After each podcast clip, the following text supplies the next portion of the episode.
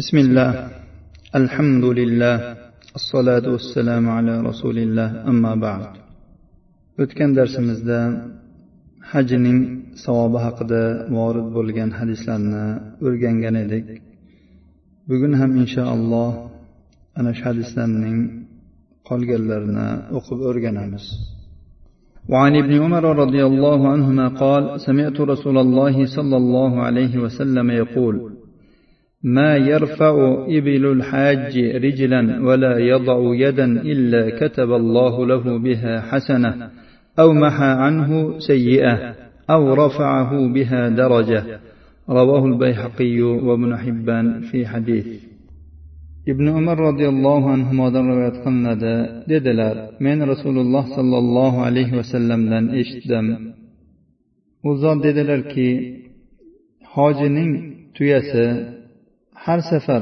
oyog'ini ko'targanda va qo'yganda alloh taolo bu hoji uchun bir hasanani yozadi yoki undan bir xatoni o'chiradi yoki uni bir darajaga ko'taradi. Bayhaqiy va ibn hibbon rivoyatlari bu hadis sahih targ'ibda bir ming bir yuz oltinchi raqam bilan shayx alboniy tomonidan hadisun hasan deyilgan. وعن جابر رضي الله عنه قال قال رسول الله صلى الله عليه وسلم الحجاج والعمار وفد الله دعاهم فأجابوه وسألوه فأعطاهم. رواه البزار بإسناد جيد. جابر رضي الله عنه دروات خلند ددلر رسول الله صلى الله عليه وسلم أجدلر حاجلر وأمرشلر الله تعالى وكلره alloh taolo ularni chaqirdi. Ular allohga ijobat qilishdi. Ular ollohdan so'rashdi. Alloh ular so'ragan narsalarni berdi. Imom bazzor rivoyat qilganlar ushbu hadisga shayx alboniy sahihu targ'ib va targ'ibda bir ming bir yuz yettinchi raqam ostida hasanun lig'oyrihi deb hukm qilganlar. وعن ابن عمر رضي الله عنهما قال جاء رجل من الأنصار النبي صلى الله عليه وسلم فقال يا رسول الله كلمات أسأل عنهن. فقال صلى الله عليه وسلم اجلس. وجاء رجل من ثقيف فقال يا رسول الله كلمات أسأل عنهن. فقال رسول الله صلى الله عليه وسلم سبقك الأنصاري. فقال الأنصاري إنه رجل غريب. وإن للغريب حقا فابدأ به. فأقبل على الثقفي فقال إن شئت أنبأتك عما جئت تسألني عنه وإن شئت تسألني وأنا أخبرك. فقال يا رسول الله أجبني عما جئت أسألك. قال جئت تسألني عن الركوع والسجود والصلاة والصوم. فقال والذي بعثك بالحق ما أخطأت مما كان في نفسي شيئا. قال فإذا ركعت فضع راحتيك على ركبتيك ثم فرج بين أصابعك ثم اسكن حتى يأخذ كل عضو مأخذه. وإذا سجدت فمكن جبهتك ولا تنقر نقرا. وصل أول النهار وآخره. فقال يا نبي الله فإن أنا صليت بينهما قال فأنت إذا مصل. وصم من كل شهر ثلاث عشرة وأربع عشرة وخمس عشرة. فقام الثقفي ثم أقبل النبي صلى الله عليه وسلم على الأنصاري فقال إن شئت أخبرتك عما جئت تسألني وإن شئت تسألني وأخبرك. فقال لا يا نبي الله أخبرني عما جئت أسألك. فقال جئت تسألني عن الحاج ما له حين يخرج من بيته وما له حين يقوم بعرفات وما له حين يرمي الجمار وما له حين يحلق رأسه وما له حين يقضي آخر طواف بالبيت. فقال يا نبي الله والذي بعثك بالحق ما أخطأت مما كان في نفسي شيئا. قال فإن له حين يخرج من بيته أن راحلته لا تخطو خطوة إلا كتب له بها حسنة أو حط عنه بها خطيئة فإذا وقف بعرفة فإن الله عز وجل ينزل إلى سماء الدنيا فيقول انظروا إلى عبادي شعثا غبرا اشهدوا أني غفرت لهم ذنوبهم وإن كانت عدد قطر السماء ورمل عالج. وإذا رمى الجمار لا يدري أحد ما له حتى يتوفاه الله يوم القيامة فإذا قضى آخر طواف بالبيت خرج من ذنوبه كيوم ولدته أمه رواه البزار وابن حبان وهذا لفظه ibn umar roziyallohu anhudan rivoyat qilinadi dedilar ansorlardan bir kishi nabiy sollallohu alayhi vasallam huzurlariga kelib dedi ey rasululloh bir necha so'zlar bor. Shular haqida so'ramoqchiman. Nabiy sollallohu alayhi vasallam o'tir dedilar. Shu payt saqifdan bir kishi keldi va ey rasululloh bir necha so'zlar haqida sizdan so'ramoqchiman. Rasululloh sollallohu alayhi vasallam aytdilarki ansoriy sendan avvalroq kelgandi. Ansoriy aytdiki bu odam g'arib. G'aribning haqqi bor. Undan boshlayvering. Nabiy sollallohu alayhi vasallam saqiflik odamga yuzlandilar. Aytdilarki agar istasang sen ular haqida so'ramoqchi bo'lib kelgan narsalaringni aytib beraman. Agar xohlasang sen so'raysan men esa senga xabarni beraman. U aytdiki ey rasululloh menga u haqda so'ramoqchi bo'lib kelgan narsalarimga javob bering. U zot dedilar sen mendan ruku sujud namoz va ro'za haqida so'ramoqchi bo'lib kelding. U dediki sizni haq bilan yuborgan zotga qasamki siz mening qalbimda bo'lgan narsalardan birortasida xato qilmadingiz.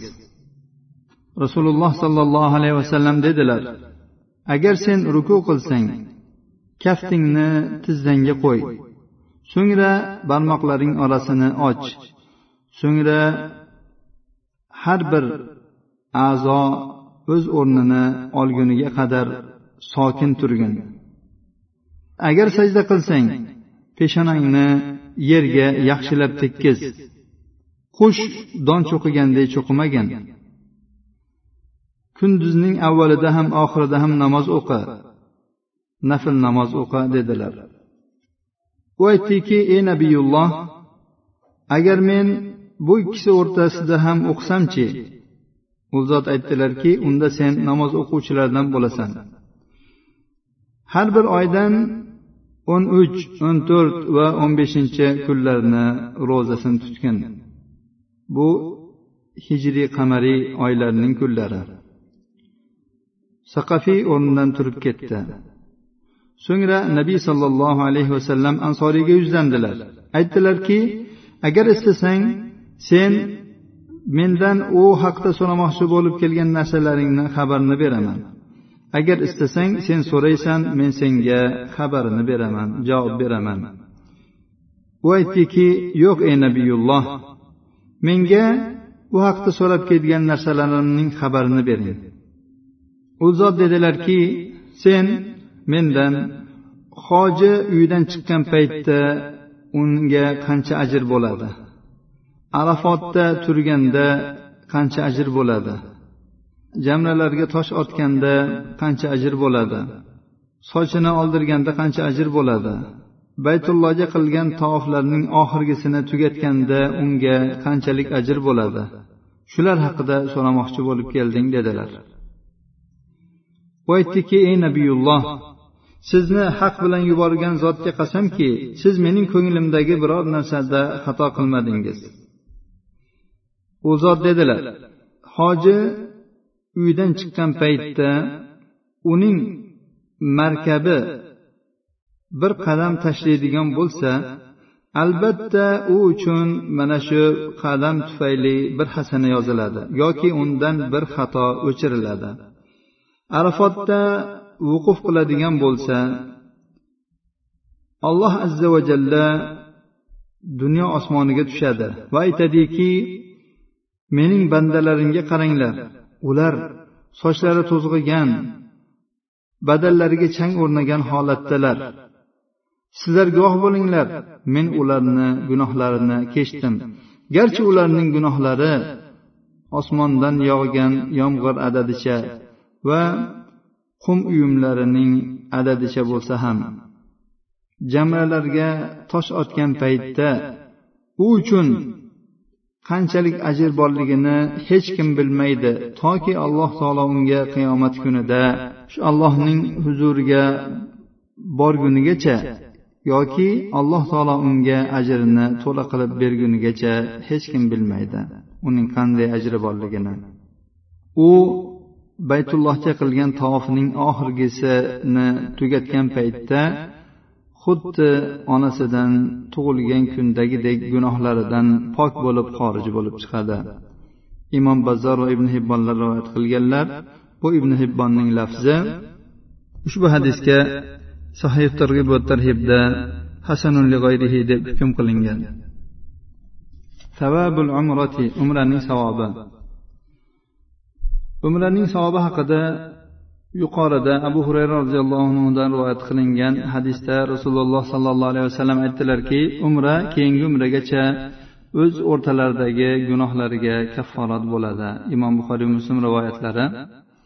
Boshqa bir hadisda ibn masuddan rivoyat qilindiki rasululloh sollallohu alayhi vasallam dedilar haj bilan umra o'rtasini ergashtirib turinglar ketma ket qilib turinglar chunki bu ikkalalari xuddi bosqon temir kumush va tillaning kirliklarni ketkazgani kabi gunohlarni va faqirlikni ketkazadi dedilar وعن ابي هريره رضي الله عنه عن رسول الله صلى الله عليه وسلم قال جهاد الكبير والضعيف والمراه الحج والعمره رواه النسائي باسناد حسن abu hurayra roziyallohu anhudan rivoyat qilinadi rasululloh sollallohu alayhi vasallam dedilar keksa zaif va ayol kishining jihodi haj va umradir nasoiy rivoyatlari shayx alboniy sahih targ'ib va tarhibda bir ming bir yuzinchi raqam bilan hasanun lig'oyrihi deganlar وعن ابن عمر رضي الله عنهما عن النبي صلى الله عليه وسلم قال الغازي في سبيل الله والحاج والمعتمر وفد الله دعاهم فأجابوه وسألوه فأعطاهم فأعطاهم وسألوه فأعطاهم رواه ابن ماجه وابن حبان ibn umar roziyallohu anhudan rivoyat qilinadi nabiy sollallohu alayhi vasallam dedilar allohning yo'lidagi g'oziy hoji va umra qiluvchi allohning vakillari olloh ularni chaqirdi ular allohning chaqirig'iga ijobat qildilar ular ollohdan so'radilar alloh ularga so'ragan narsalarni berdi Ibn moja ibn hibbon rivoyatlari yuqorida abu hurayra va jobirning hadislari ayni ma'noda o'tgan. Hadisni nasoiy rivoyat qilganlar ushbu hadisga shayx alboniy sahih targ'ib va tarhibda bir ming bir yuz sakkizinchi raqam ostida hadisun hasan deb hukm qilganlar. Alloh subhanahu va taolodan haj va umralarni ketma ket qilib turishni barchalarimizga nasib qilishni so'raymiz. Ushbu qilgan haj va umra amallariga hadislarda zikri o'tgan ajru savoblarni barchalarimiz uchun bitishini so'rab qolamiz. Hada sallallohu ala nabiyina muhammad va ala alihi va sahbihi vasallam